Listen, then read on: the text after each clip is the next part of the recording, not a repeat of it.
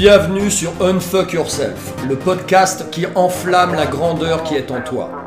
Tu es le sauveur que tu attends depuis toujours. C'est une phrase qui peut sembler à la fois inspirante et dérangeante, mais c'est précisément la raison pour laquelle j'ai décidé de créer ce podcast. T'apporter des pistes de réflexion, des enseignements, des outils pour t'aider à t'unfucker, c'est-à-dire enflammer la grandeur qui est en toi. Dans ce podcast, j'aborderai des sujets en lien avec la confiance en soi, l'empowerment, la souveraineté intellectuelle, l'antifragilité, la masculinité, la spiritualité. Autant de connaissances qui agissent chez moi comme des étincelles, attisant mon feu intérieur et qui m'aident au quotidien à avancer sur mon chemin, en espérant qu'elles auront un effet similaire sur toi. Bienvenue dans cet épisode, je m'appelle Yannick et aujourd'hui eh bien je vais répondre à certaines théories néo-féministes euh, qui sont très certainement arrivées à tes oreilles comme elles sont arrivées aux miennes. Euh, si tu as déjà écouté certains de mes épisodes ou hors série, j'aborde déjà le sujet. J'ai déjà abordé le sujet plusieurs fois, donc tu connais peut-être déjà mon point de vue sur certaines d'entre elles. Mais pour poser le cadre de cet épisode, L'objectif n'est pas ici de, de, creuser la séparation existant déjà entre deux camps ou de détruire ces théories, mais plutôt d'y apporter une autre vision. Une autre vision, euh, une autre, un autre prisme de compréhension sur ces théories et de, de t'apporter aussi des, des arguments ou contre-arguments à avancer dans certaines discussions. Donc j'ai sélectionné euh, les théories auxquelles moi-même j'ai été le plus confronté, que ce soit à l'écoute ou à la lecture de certains podcasts, euh, certaines vidéos, certains articles ou certains livres. Donc on va commencer dans un premier temps par différencier féminisme et néo-féminisme, parce qu'il y a une différence entre ces deux termes. Euh, si tu m'as déjà écouté, tu auras remarqué que je n'utilise jamais le terme féminisme je parle systématiquement de néo-féminisme, et c'est bien parce qu'il y a une, différence entre les deux. Donc le féminisme, pour clarifier un peu les choses, c'est un mouvement social et politique qui vise à promouvoir l'égalité des droits entre les sexes. Une des premières féministes d'ailleurs, qui a été reconnue vraiment comme telle, eh bien c'est une française qui qui s'appelait Olympe de Gouges et qui en 1791 a publié la Déclaration des droits de la femme et de la citoyenne. Alors ça lui aura pas forcément porté chance puisque deux ans plus tard, en 1793, sur l'ordre de Robespierre, elle a été menée à l'échafaud et guillotinée. Alors pas spécifiquement par rapport à cette déclaration des droits de la femme et de la citoyenne, mais ça a bien pesé dans la balance. Ensuite, la première vague véritablement de la première vague féministe, elle date du, euh, milieu du 19e siècle et elle était principalement axée sur la lutte pour le droit de vote des femmes et l'accès à l'éducation. Hein, juste pour rappel, euh, les, euh, les, femmes ont le droit de vote en France depuis le 21 avril 1944. Ensuite, la deuxième vague féministe, elle, a émergé dans les années 60 et 70 avec des revendications plus larges, comme le, droit au permis de conduire, à la tenue d'un compte en banque nominatif, droit à la contraception, à l'avortement, au divorce. En fait, les femmes s'émancipent à cette époque de la tutelle de l'époux ou du père de famille. Et une des figures clés de cette époque, eh bien, c'est la fameuse Simone de Beauvoir. Alors aujourd'hui, ce que l'on nomme néo-féminisme n'est plus une lutte pour l'acquisition des droits, hein, qui font partie maintenant de la Constitution et de la loi en France. Le, néo-féminisme, lui, il remet en question les normes de genre et les rôles assignés aux femmes dans la société. Il adopte aussi souvent une, une approche intersectionnelle, c'est-à-dire qui croise les luttes. Et euh, pour, pour que tu comprennes, le néo-féminisme s'associe souvent à d'autres euh, inégalités, euh, inégalités euh, telles que inégalités de race, de classe sociale, d'orientation sexuelle, de capacité physique. et donc, selon les néo-féministes les plus virulentes ou les plus virulents, parce qu'il y a des hommes aussi qui, qui sont dans cette idéologie, eh bien, toutes les femmes seraient des victimes et tous les hommes des oppresseurs. Le mâle blanc de plus de 50 ans, lui se situant, si tu veux, euh, au sommet de l'espèce des prédateurs. Et donc la masculinité serait un danger, serait le danger, et par conséquent, mais il est nécessaire, selon euh, euh, cette idéologie, il est nécessaire de la déconstruire, cette masculinité, pour le bien de la société. Donc voilà un peu pour le, cadre, une compréhension euh, des termes. Et donc là, on va parler vraiment de néo-féminisme.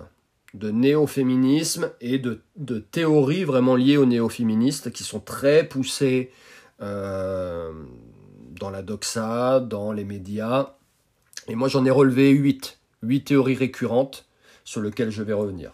Et encore une fois, encore une fois, ici je te présente ma vision, c'est la vision que moi j'ai de ces théories depuis là où j'observe, depuis mon système de croyance à moi, depuis ma perception des choses à moi.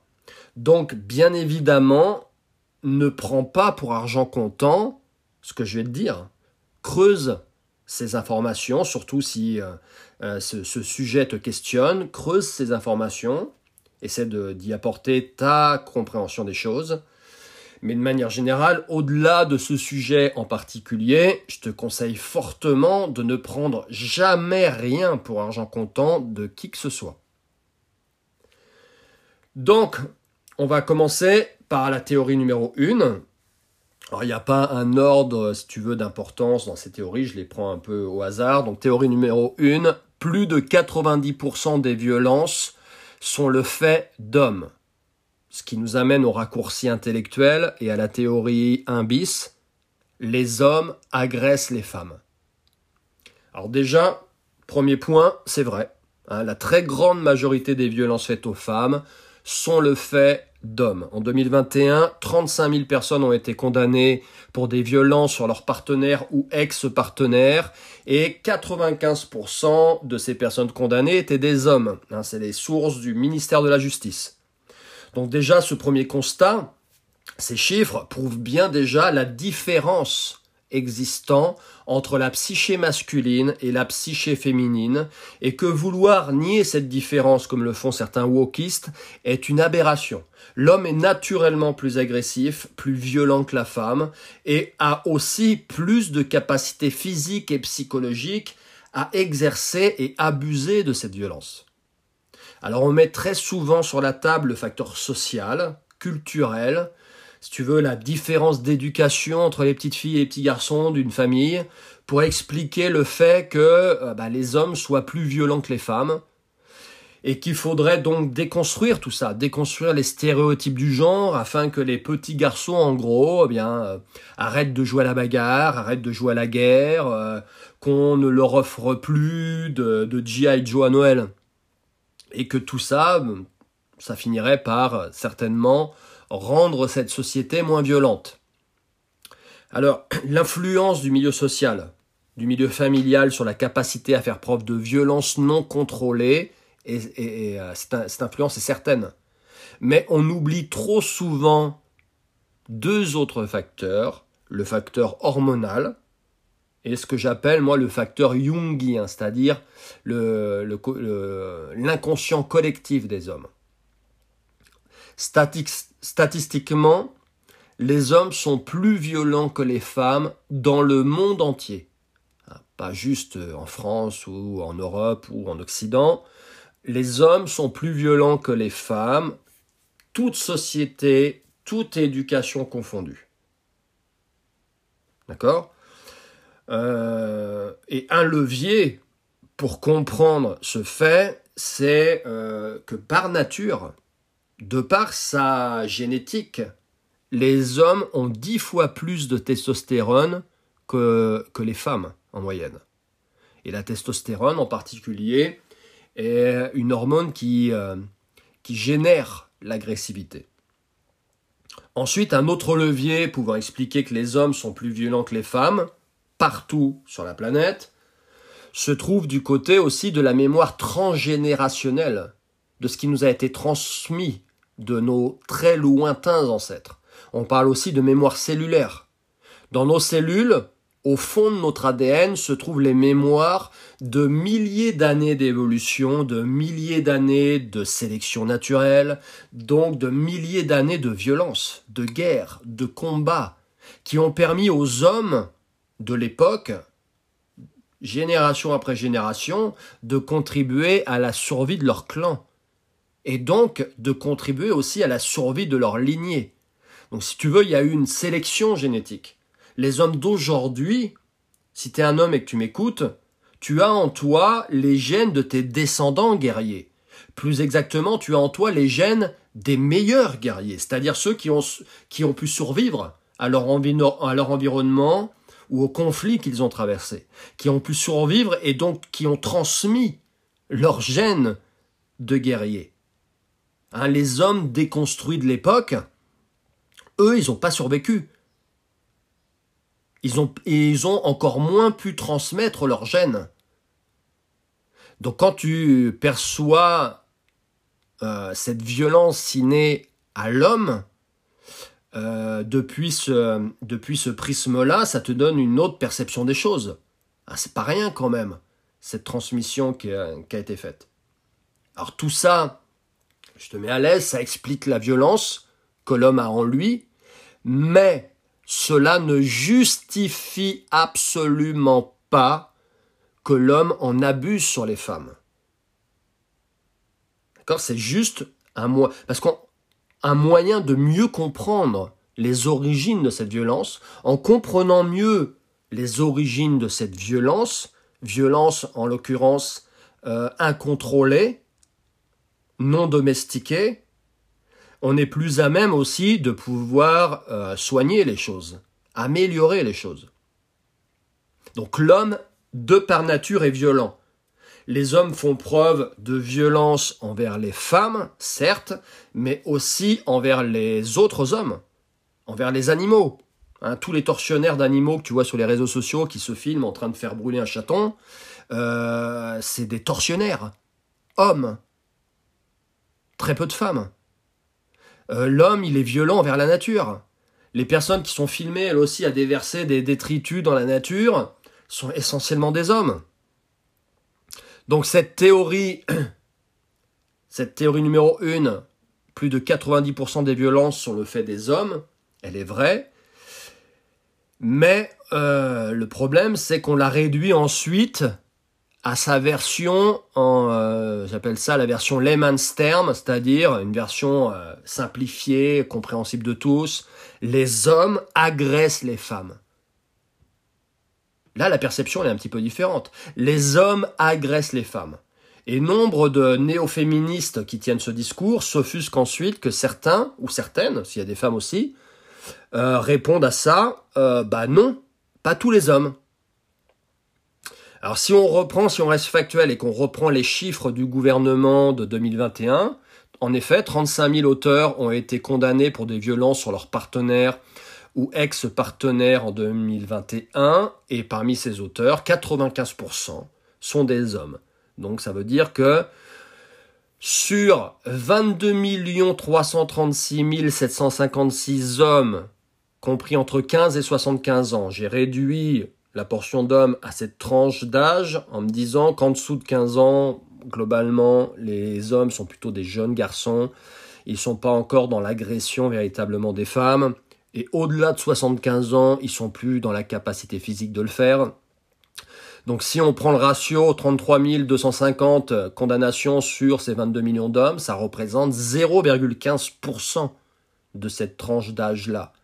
Donc en effet, pas tous les hommes en 2021, 99,85% des hommes n'ont pas été condamnés pour violences faites aux femmes. Alors ce qu'on me rétoque à, cet argument, on va me dire oui mais euh, seulement 18% des femmes portent plainte. Il y a donc plein d'hommes qui agressent mais qui ne sont jamais condamnés. Ok, donc maintenant si, on, si 100% des femmes agressées portaient plainte, 100% des femmes agressées portaient plainte, et si 100% des plaintes arrivaient à une condamnation, alors on passerait de 33 000 et des poussières à 213 000 auteurs d'agressions hommes, donc 213 000 hommes potentiellement condamnables. Alors, comment je tiens ce chiffre de 113 000 eh bien, c'est le nombre de femmes âgées de 18 à 75 ans qui, au cours d'une année, sont victimes de violences physiques ou sexuelles commises par leur conjoint ou ex-conjoint. Donc même si on, passe de 33 250 à 213 000, euh, ça représente 0,95% des hommes entre 15 et 75 ans. Donc en effet, pas tous les hommes encore une fois, car 99,05% des hommes n'agressent pas leur conjointe en France en 2021. Alors le contre-argument, toujours dans cette euh, réflexion, on va me dire oui mais les violences par conjoint ne représentent que 31% des violences faites aux femmes. Ok, donc là ça nous ferait passer de 213 000 agressions, agresseurs, à 1 million 110 200 auteurs d'agressions potentiellement condamnables. Et là, on serait à 5% des hommes entre 15 et 75 ans. Donc là, on explose le chiffre. Mais encore une fois, pas tous les hommes. Parce que 95% des hommes n'agressent pas les femmes. Point. Alors l'objectif de cette analyse de chiffres n'est évidemment pas de minimiser le problème. Aucune femme ne devrait être violentée. Aucune femme ne devrait être violentée. Mais là, moi, mon objectif, c'est d'essayer de, comprendre ces théories euh, néo-féministes. À quoi sert ce genre de litanie? À quoi sert À quoi ça sert de dire et de crier partout sur nos médias les hommes agressent les femmes? Les hommes agressent les femmes. Parce que le problème, c'est que ça conduit derrière certaines femmes à affirmer ouvertement dans les réseaux, dans leur communication, à affirmer aussi auprès d'autres femmes de leur entourage, auprès de leurs filles, qu'il faille se méfier de tous les hommes, au cas où. À quoi sert cette rhétorique en fait? Si ce n'est à créer du ressentiment, de la division, à créer un mur entre de plus en plus haut entre les femmes et les hommes. Hein, cette rhétorique, j'ai vu son impact, j'ai vu personnellement, j'ai vu changer l'attitude de certaines femmes que je côtoie, vis-à-vis l'attitude qu'elles avaient vis-à-vis des hommes, en particulier dans leur manière d'en parler sur les réseaux sociaux, après avoir été embrigadées dans cette idéologie. Donc, est-ce que sincèrement, pose-toi cette question, est-ce que sincèrement, ce style de rhétorique, objectivement, ça va contribuer à ce que les hommes violents, ces 5% d'hommes qui agressent, est-ce que ça va contribuer à ce que ces hommes violents arrêtent d'être, euh, arrêtent de l'être? Non, ça va juste faire culpabiliser, rentrer dans leur coquille des hommes qui font partie des 95%, qui n'agressent jamais et n'agresseront jamais des femmes. Théorie numéro 2. La virilité coûte cher à la société. Alors c'est vrai, selon mon point de vue, c'est vrai et faux en même temps. Il y a une énorme nuance à apporter. Ce n'est pas la virilité en elle-même qui coûte cher, mais le manque de maturité et de sagesse de certains hommes lorsqu'ils expriment cette virilité. Alors quand on parle de coût de la virilité, on ne parle pas que des agressions. Hein. On parle des accidents, des comportements dangereux, etc. Le coût que ça peut avoir pour la société. Euh, pour que tu comprennes mon argumentaire, on va euh, imager ça et remplacer virilité par voiture. Ben, un peu comme une voiture, si tu veux, la virilité est un outil c'est un outil dont l'impact sur la société dépend du niveau de sagesse et de maturité de celui qui l'utilise. Une voiture, elle peut avoir un coût très cher pour la société. Elle peut être dangereuse. Tu peux utiliser euh, ta voiture sans conscience et faucher euh, des cyclistes, des piétons, ou encore délibérément décider de, de foncer sur une foule et de faire un carnage. Mais tu peux aussi utiliser ta voiture de manière plus mature et sage pour conduire juste tes enfants à l'école, pour partir en vacances en famille, pour emmener une personne en urgence à l'hôpital. Est-ce que affirmer les voitures sont dangereuses, elles écrasent les gens, va faire que les chauffards vont arrêter d'avoir un comportement dangereux au volant? Non. Pourquoi? Parce qu'ils en ont rien à faire de ce discours. Il n'arrive même pas à leurs oreilles. Ils vont pas écouter euh, le podcast ou lire l'article qui parle de, de ce sujet. Par contre, qui va entendre ce message, y être sensible? Qui va décider peut-être d'arrêter, va décider de, de ne plus conduire sa voiture et de rouler en trottinette?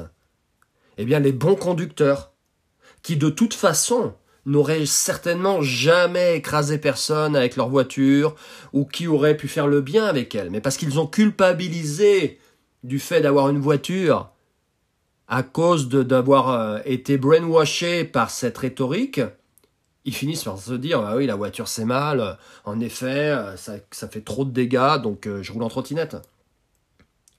Donc comprends que tu peux faire le bien ou le mal avec ta voiture. Eh bien pour la virilité c'est la même chose. Les hommes peuvent utiliser leur caractère sexuel secondaire, en particulier leur force, leur agressivité, pour frapper, agresser, blesser, dominer, violer des femmes. Ou ils peuvent utiliser leur virilité pour protéger, soutenir, épauler, encourager les autres. Voiture et virilité, au final, leur impact sur la société dépendra du niveau de maturité de la personne qui en fait usage. Pour en revenir au sujet euh, qui nous intéresse, hein, c'est pas un podcast euh, dédié aux bagnoles, je suis pas spécialement fan des voitures, malgré ce que pourrait laisser penser mon genre, eh bien les hommes doivent donc atteindre le niveau de conscience et de sagesse leur permettant d'utiliser leur virilité à bon escient pour le bien de tous. Alors tu vas me dire, oui, mais pour la voiture, il y a un permis, on t'apprend à conduire une voiture. Eh bien, je pense qu'il faudrait apprendre aux hommes à utiliser leur virilité. Normalement, c'est ce qui est censé produire notre, euh, notre culture, notre civilisation, le fait d'être notre éducation, l'exemple de nos pères, l'exemple des autres hommes autour de nous devrait nous apprendre à chacun, à chaque jeune homme, à utiliser à bon escient cette virilité. Est-ce qu'il faudrait un permis? Peut-être. Ou un examen Peut-être. Hein Théorie numéro 3. Ce n'est pas à l'homme, ce n'est pas l'homme viril qui va mettre fin aux violences faites aux femmes. Ça, c'est une théorie que j'ai entendue euh, plusieurs fois dans certains podcasts. Euh, bah non, bien évidemment. Hein. C'est pas l'homme viril qui va mettre fin aux violences faites aux femmes, c'est certainement l'écriture inclusive. Ou la féminine universelle. Ou encore des hommes déconstruits. Ou mieux encore, c'est le fait de créer un fossé social, voire une muraille gigantesque entre les hommes et les femmes de ce pays qui va arranger les choses. Alors le ton est un peu sarcastique, hein, excusez-moi, euh, mais mesdames, imaginez la situation. Si tu es une femme et que tu m'écoutes, imagine la situation. Alors la situation elle est pas top. Hein. Euh, tu es dans un parc, tu fais ton footing du dimanche matin et tu te fais agresser. Alors naturellement c'est un homme qui t'agresse. 95% hein. des agressions sont le fait d'hommes. Donc il y a de grandes chances que ça soit un homme qui te tombe dessus et qui essaie de t'agresser dans ce parc. Imagine la situation, tu vis cette agression. Pour stopper l'agression que tu subis, tu dois choisir entre deux profils de personnes, deux profils d'hommes. Alors oui, deux profils d'hommes parce que toutes les stats le montrent. Les personnes qui viennent en aide aux autres physiquement, qui se mettent en danger pour venir en aide, rentrer dans une maison en feu, rentrer dans une voiture pour sortir les gens qui, alors que la voiture elle est en train de cramer, ou qui euh, risquent leur vie euh, pour venir en aide de leurs prochains. Essentiellement, ce sont des hommes. Donc là, deux profils d'hommes vont venir à ton secours ou peuvent venir à ton secours. Tu dois choisir. Premier profil, un homme déconstruit, adepte de la communication non violente. Deuxième profil d'homme, un homme viril, capable de violence contrôlée. Lequel tu choisis pour venir te venir en aide? Ou si tu as du mal à prendre ça pour toi et avoir un œil objectif, parce que tu dis non, mais moi je pourrais me défendre, pense à ta fille, ta jeune fille. Tu as peut-être une ado chez toi, elle se fait agresser. tu dois lui envoyer, pour la sauver, deux styles d'hommes, tu lui envoies un homme déconstruit, ou tu en auras un homme viril pour la sauver, ta fille Sincèrement. Mais encore une fois, comme je l'ai dit tout à l'heure, la question se poserait même pas, parce que dans la réalité, le profil des personnes qui interviennent dans ce style de situation est rarement le, premier profil que je t'ai présenté. Ensuite, toujours pour compléter cette réflexion, j'ai une autre euh, croyance, enfin une autre, euh, une autre chose que j'ai entendue récemment, ou lu plus exactement, dans plusieurs argumentaires de néo-féministes, on n'arrête pas la violence par la violence. Alors tu vas vite t'apercevoir que si si demain tu es confronté à cette violence, à la situation que je viens de te... Alors quand je parle de violence, je parle de vraie violence. Hein. Donc une agression, par exemple, où ta vie est en danger, bah, tu vas t'apercevoir que le seul moyen de stopper la violence d'un sociopathe, c'est de lui opposer une violence supérieure. En l'occurrence, une violence supérieure exercée par un homme viril, qui a appris à domestiquer sa virilité et à canaliser la violence qu'il a en lui. Comment il a appris à canaliser cette violence en lui, cet homme? Parce que dans sa construction psychique, on lui a appris par l'exemple à ne pas tourner le dos ou être dans le déni ou être dans la honte de cette agressivité naturelle ou de cette violence qu'il avait en lui, de ce guerrier en lui. Mais on lui a appris à le dompter. Ce jeune garçon il s'est confronté à son agressivité, il s'est confronté à la violence. Par des jeux, avec ses frères et sœurs, avec des cousins, ils ont joué à la bagarre, ils ont pris des bâtons, ils ont commencé à se taper dessus. Il y a appris à l'école, en rentrant peut-être en conflit avec certains de ses camarades. Il y a appris peut-être dans le sport, en pratiquant un sport comme le judo, le karaté. Il s'est aussi, ce jeune homme, beaucoup construit par l'exemple de son père, qui lui-même avait appris du sien, encore une fois, par l'exemple, pas euh, devant une présentation PowerPoint. Le problème dans nos sociétés, en particulier avec ce style de discours néo-féministe, c'est qu'on est juste en train de couper le process pour permettre à nos jeunes garçons de dompter leur virilité. On coupe le process pour permettre à nos jeunes garçons de dompter le guerrier qui est en eux. Et le résultat, bah, c'est une augmentation de la violence et une diminution des actes de défense de protection. Que seuls, ce que j'appelle, ce qu'on appelle en sociologie, des chiens de berger pourraient faire. Hein, des chiens de berger, encore une fois, ce sont des jeunes, des hommes, virils pour la plupart, qui ont appris, qui sont capables de violence, mais qui ont appris à canaliser cette violence, cette agressivité pour faire le bien autour d'eux. Et ce discours, euh, ben, ce discours anti-viril conduit à la raréfication, à la disparition de ces chiens de berger. Par contre, ce discours n'a aucune espèce d'écho chez les hommes violents avec les femmes. Hein, tous ces mecs qui insultent dans la rue, qui agressent verbalement, ou qui agressent physiquement, qui violent, ou qui frappent leur conjointe, bah, tous ces mecs, ils se foutent totalement de ces discours néo-féministes. Hein, ils se foutent du coup de la virilité. Ce discours n'a aucun effet sur eux. Donc à quoi il sert? À quoi sert ce discours si seuls les hommes qui de les quatre, si, seuls les 95% d'hommes qui n'auraient de toute manière jamais fait preuve d'agressivité ou de violence envers les femmes, qu'elles soient physiques ou verbales, si c'est seulement ces hommes bons qu'ils entendent ce discours. Comment on change les choses? C'est quoi la solution?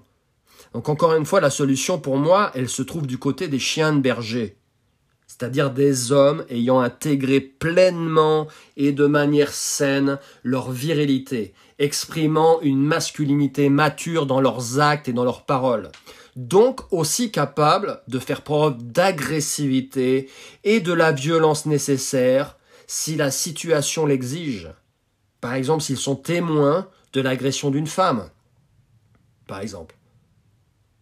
Et que ces hommes, ces chiens de verger, ils soient aussi capables de transmettre cette virilité domestiquée à leurs jeunes garçons, s'ils sont pères de famille. Et voilà comment on recrée une masculinité saine dans une société, comment on recrée une génération d'hommes équilibrés, bons, soucieux et protecteurs de leurs prochains. Théorie 4. Théorie numéro 4, les femmes gagnent moins que les hommes. Donc on sort de l'aspect violence physique, on rentre dans une violence peut-être plus sociale, certains pourraient dire.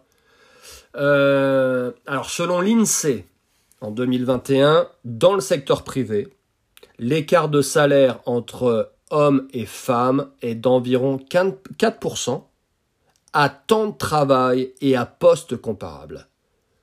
Et ces deux points-là sont super importants. Là, on peut, il faut comparer ce qui est comparable. Donc, euh, on doit comparer les salaires entre hommes et femmes pour un job à temps de travail et à poste comparable. 4% la différence. En 2021, ce sont les sources officielles de l'INSEE. Donc concrètement, ça veut dire quoi? Ça veut dire que sur un salaire de 2000 euros net, ça représente 80 euros. Et vous pensez réellement que ces 80 euros de différence sont dus à une oppression systémique et organisée des hommes sur les femmes Sérieux Si on en revient sur le, côté un peu euh, physiologique, hormonal, la différence entre hommes et femmes, même si je sais que dans les théories néo-féministes, on en vient même à, pour les argumenter et les faire valider, on en vient, il faut, il faut nier ça. Ils, sont dans la négation de la différence génétique hormonale de l'homme et de la femme. Donc forcément, tout passe derrière, en termes de, termes d'argumentaire. Mais en règle générale, les femmes râlent moins que les hommes. On est plutôt d'accord là-dessus. Hein, elles sont moins sujettes, les femmes, à demander une augmentation que les hommes. C'est ce qui peut conduire à des salaires euh, initiaux et à des augmentations qui sont moins élevées que leurs homologues masculins. Après, en France, la loi, elle est claire. Les femmes et les hommes ont les mêmes droits les féministes se sont battus pour ça il y a bien longtemps. Hein, c'est vrai partout. C'est vrai à la maison comme au travail. Ainsi, si une femme et un homme font le même travail, ils doivent recevoir le même salaire. C'est la loi. Point final. Après, en effet, ça c'est de l'acquis. Après, en effet, vous allez me rétorquer, on ne dit pas parce que c'est la loi que tout le monde la respecte. Hein. Il suffit de voir le comportement euh, de certains euh, dans notre société. Mais bon, si effectivement il était possible pour un même poste, encore une fois, et un même nombre de travail, de même qualification, d'embaucher une femme à un salaire bien inférieur à celui d'un homme, bah, dans l'univers impitoyable du capitalisme, les hommes seraient tous au chômage. Bah oui. Si demain je suis chef d'entreprise et que mon objectif c'est le profit et j'ai euh, une autre boîte à faire tourner euh, et que je sais que pour ce même poste avec le, même niveau de, de, de résultats, je peux, au lieu de prendre un homme qui va me coûter tant, je peux prendre une femme qui va me coûter beaucoup moins, bah je prends une femme. Hein. Point final. Hein. C'est la loi du marché. Donc euh, on verrait les hommes disparaîtraient du, marché, du, euh, travail au final. Depuis euh, les décennies que tout ça est mis en place. Théorie 5. Théorie 5, toujours liée au monde du travail. Moins de femmes sont à la tête des grosses entreprises, à la tête des pays. Moins de femmes à la tête des grosses entreprises, à la tête des pays. Donc toujours, Selon des chiffres officiels, hein, selon le rapport de She Figures 2018 publié par la Commission européenne, les femmes représentaient en 2017, l'année d'avant, 33% des membres des conseils d'administration des plus grandes entreprises cotées en bourse. Seulement 33%.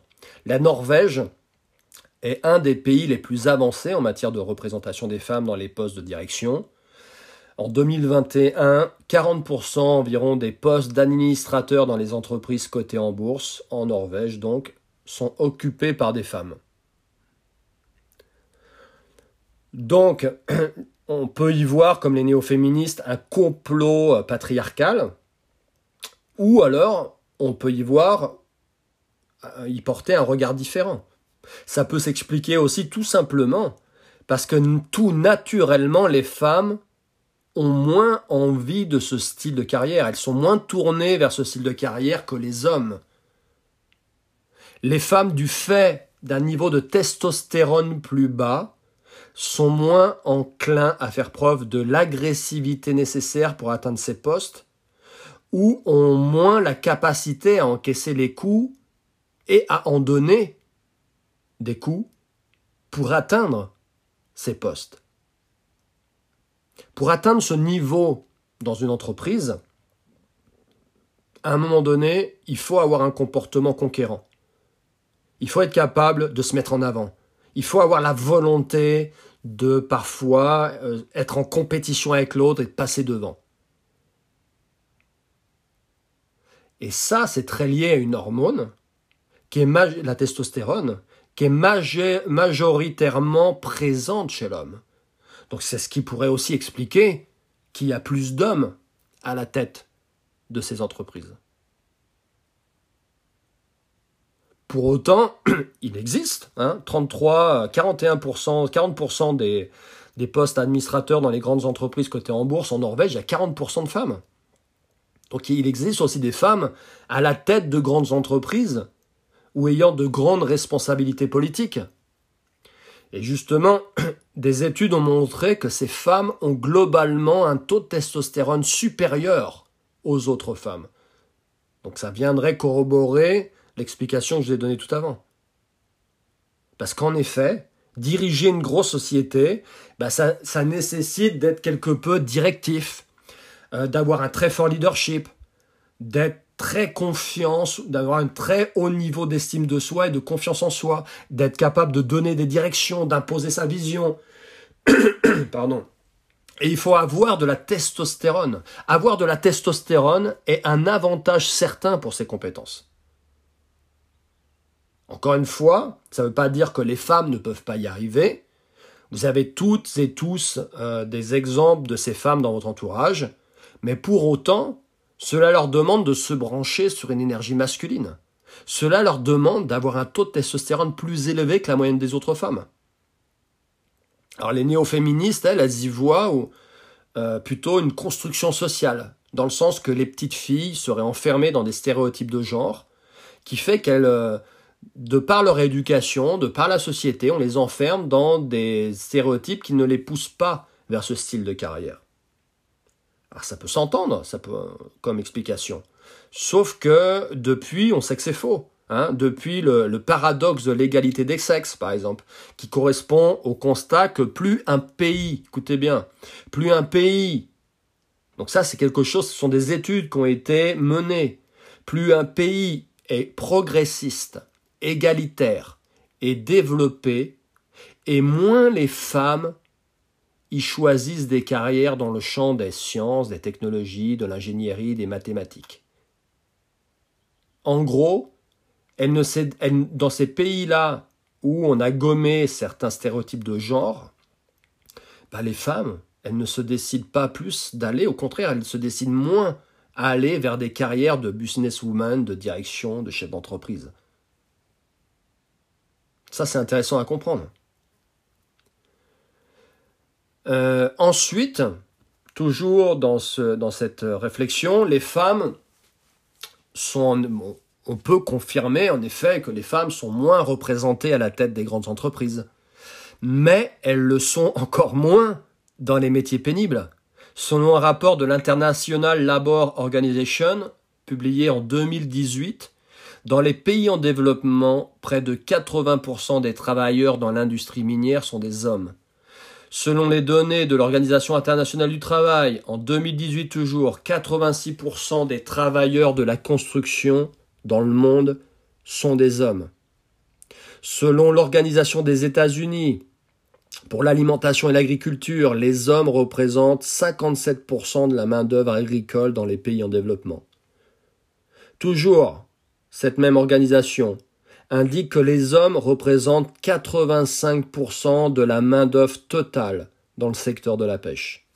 Selon l'Union internationale des transports publics, les femmes représentent environ un peu moins de 17% des conducteurs de bus dans le monde. Selon les données de l'Institut international de recherche sur la paix de Stockholm, en 2020, les femmes représentent en moyenne 11% des effectifs militaires dans les pays membres de l'OTAN. Question pourquoi on n'entend personne s'émouvoir de ces stats? Pourquoi on ne recherche pas la parité dans ces secteurs d'activité? Théorie 6. On a décidé il y a fort longtemps que la place des femmes était à la maison. On a décidé il y a fort longtemps que la place des femmes était à la maison. Qui ça On? Une autre approche est de comprendre que les rôles entre hommes et femmes se sont distribués tout naturellement par la force des choses en fonction des compétences naturelles de chacun. Les femmes, pendant des milliers d'années, étaient les garantes de la survie du clan par leur capacité à enfanter. Elles étaient d'ailleurs déifiées pour ça. Hein, durant les neuf mois de grossesse et les années aussi d'allaitement qui suivaient, elles se savaient des cibles faciles. Et donc elles recherchaient la protection du clan, et en particulier la protection des hommes. Donc les femmes ont appelé la société patriarcale de leur vœu. Une société où, en effet, avec nos yeux d'aujourd'hui, les hommes semblent avoir tous les pouvoirs. Mais si on regarde la scène avec les yeux de l'époque, il s'agissait juste d'un échange loyal de compétences pour la survie de tous. Alors aujourd'hui, grâce au progrès, à la paix et la sécurité qui règnent normalement, même si on est en train de voir que cette sécurité est très très très relative dans nos sociétés, bah, les rôles entre hommes et femmes se sont équilibrés, se sont dispatchés. Les pères maintenant euh, sont parfois au foyer et les mères au travail. Les femmes peuvent être carriéristes et les hommes peuvent prendre des congés paternité. Ou encore, femmes comme hommes peuvent, dans un même coup, par exemple, décider de confier euh, bah, bébé à, la nourrice, à la nourrice pardon, et, de construire leur carrière respective. Question que je me pose est-ce que ce ne serait pas plutôt ce mélange des rôles qui serait une construction sociétale? Est-ce que ce serait pas plutôt ce mélange des rôles que je viens de vous citer, celui qu'on connaît dans nos sociétés actuelles, qui serait du coup la construction de l'évolution de notre société? Mais est-ce que ce, cette évolution est vraiment pour plus d'harmonie, de bonheur dans les foyers, dans la société? Est-ce que les femmes d'aujourd'hui sont réellement plus heureuses euh, alors oui, elles sont plus cantonnées au foyer, à la garde des enfants, à l'éducation des enfants, mais, clairement, concrètement, les tâches qu'elles font aujourd'hui sont-elles gratifiantes? Sont-elles plus source de gratitude qu'à l'époque? Plus source d'épanouissement, de bonheur qu'à l'époque? C'est une vraie question. Hein? Vous enflammez pas. J'ai pas forcément d'avis tranché sur le sujet pour une fois, c'est une vraie question. Par ailleurs, bah, pour prendre conscience aussi de cette construction sociétale dont je te parle, euh, qui est due à notre société moderne actuelle, bah, le fait pour, pour comprendre que c'est une construction sociétale, il suffit de voir ce qu'il se passe lorsque la société s'écroule. Par exemple, en, en cas de guerre ou de catastrophe naturelle, les rôles naturels des uns et des autres reprennent très vite leur place. Il suffit de voir ce qui se passe en Ukraine les hommes vont sur le champ de bataille pour se battre et les femmes restent avec les enfants. Euh, ou dans une zone de catastrophe naturelle, qu'est-ce qu'on observe? Les hommes vont sécuriser, secourir les lieux et les femmes vont prendre soin des uns et des autres. Théorie 7. La société patriarcale oppresse les femmes. Alors j'ai déjà apporté une, autre vision à cette théorie euh, juste avant. Mais non, pour moi. On peut, dire que la société patriarcale a été créée justement pour protéger les femmes. Et c'est peut-être d'ailleurs parce qu'il n'y a plus de patriarches que les pères sont abonnés absents. C'est peut-être à cause de ça que les femmes sont en danger et violentées encore à notre époque, malgré l'évolution que nous sommes censés avoir connue. Hein, si je reparle des événements qui se sont produits récemment en France, des émeutes, euh, on a plus vu les mères prendre la parole, descendre dans la rue pour appeler à ce que les choses se calment, manifester pour euh, euh, indiquer à ces jeunes que les choses devaient se calmer. On n'a pas vu de père, ou très peu. Encore une fois, on analyse des milliers d'années d'évolution, on analyse la condition de la femme à travers les âges, depuis notre vision biaisée de personnes vivant en 2023, en Occident, dans une société où les idéologies woke sont très répandues. Donc pour moi, à notre époque, plus qu'un patriarcat fantasmé, encore une fois, qui oppose femmes et hommes, c'est la société qui est oppressive. Ce sont les élites qui dirigent plus exactement, euh, qui, euh, qui oppressent la plèbe qui oppresse femmes et hommes confondus. C'est une caste qui oppresse. Qui oppresse. Une caste où, en effet, par contre, l'énergie masculine immature est très présente. Théorie 8. L'idéologie dominante est patriarcale. L'idéologie dominante est patriarcale. Bah de là où j'observe, non. L'idéologie patriarcale n'a jamais été aussi mal vue, dénigrée, diffamée, et donc elle n'est bien évidemment pas l'idéologie à la mode, pas l'idéologie poussée par nos politiques et nos médias. Encore une fois, pour qu'il y ait société patriarcale, il faut qu'il y ait des patriarches. Et les pères ont disparu. Un quart des familles sont monoparentales et dans 80% des cas, c'est les mères qui gèrent. Et pour les autres familles où le père est présent, il peut être présent physiquement, mais parfois, il est effacé, inhibé par 50 ans de féminisme qui l'ont poussé à avoir honte de sa virilité et qui l'ont poussé à déconstruire sa masculinité. Ils sont où les patriarches oppresseurs dans notre société? Où? Par contre, l'idéologie woke néo-féministe, elle, elle est infiltrée dans tous les esprits. Elle est partout, sur les bancs de l'école, du primaire à la fac. Dans certaines facs de sociaux ou politiques, vous êtes ostracisé si vous n'y adhérez pas. Si vous avez une vision traditionnelle des genres, de la sexualité, de la famille, vous êtes automatiquement estampillé d'extrême droite, fasciste, rétrograde. Le souci, comme je vous l'expliquais aussi, c'est que le néo-féminisme est intersectionnel, avec d'autres idéologies très répandues, LGBT, body positive, etc., sous couvert euh, d'une ouverture d'esprit, de l'acceptation de l'autre. Pour autant, pour, encore une fois, fréquenter, entre guillemets, euh, suivre euh, certains réseaux néo-féministes, lire certains articles, commentaires sous des posts, écouter des podcasts, ces néo-féministes sont très souvent les premières ou les premiers à rejeter l'autre si tu ne vas pas dans leur sens, dans, leur, dans le sens de leur idéologie. À savoir que bah, la reproduction, c'est une invention du patriarcat pour dominer la femme. Ça fait partie des idéologies qui sont que, que j'entends, que je lis. La reproduction est une, une invention du patriarcat pour dominer la femme. Se marier et faire des enfants, c'est donc contribuer à cette oppression. L'expression du genre est une construction sociale.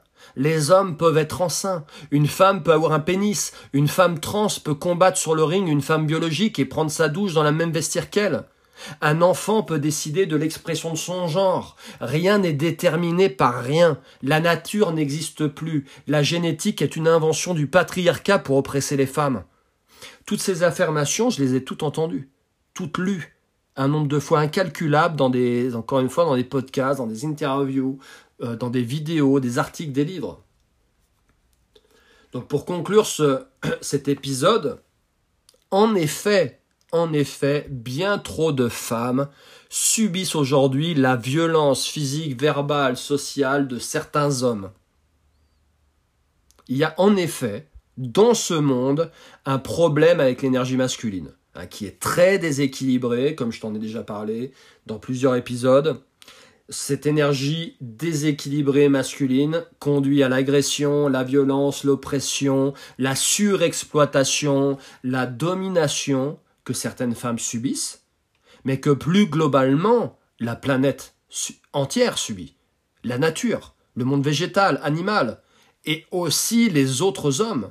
Il y a une prise de conscience certaine à avoir hein, sur, sur les dégâts du déséquilibre de cette énergie masculine. Il y a un travail à effectuer sur cette énergie. En effet, les hommes étant les principaux pourvoyeurs de cette énergie masculine, les hommes ont une responsabilité très importante pour l'évolution positive des choses. Le problème, à mon sens, c'est que ces théories néo-féministes produisent exactement l'inverse de l'effet escompté car elles sont sur la même fréquence que cette énergie masculine qui pose problème. Si cet épisode t'a inspiré, transmets le flambeau en le partageant sur tes réseaux sociaux ou en en parlant autour de toi.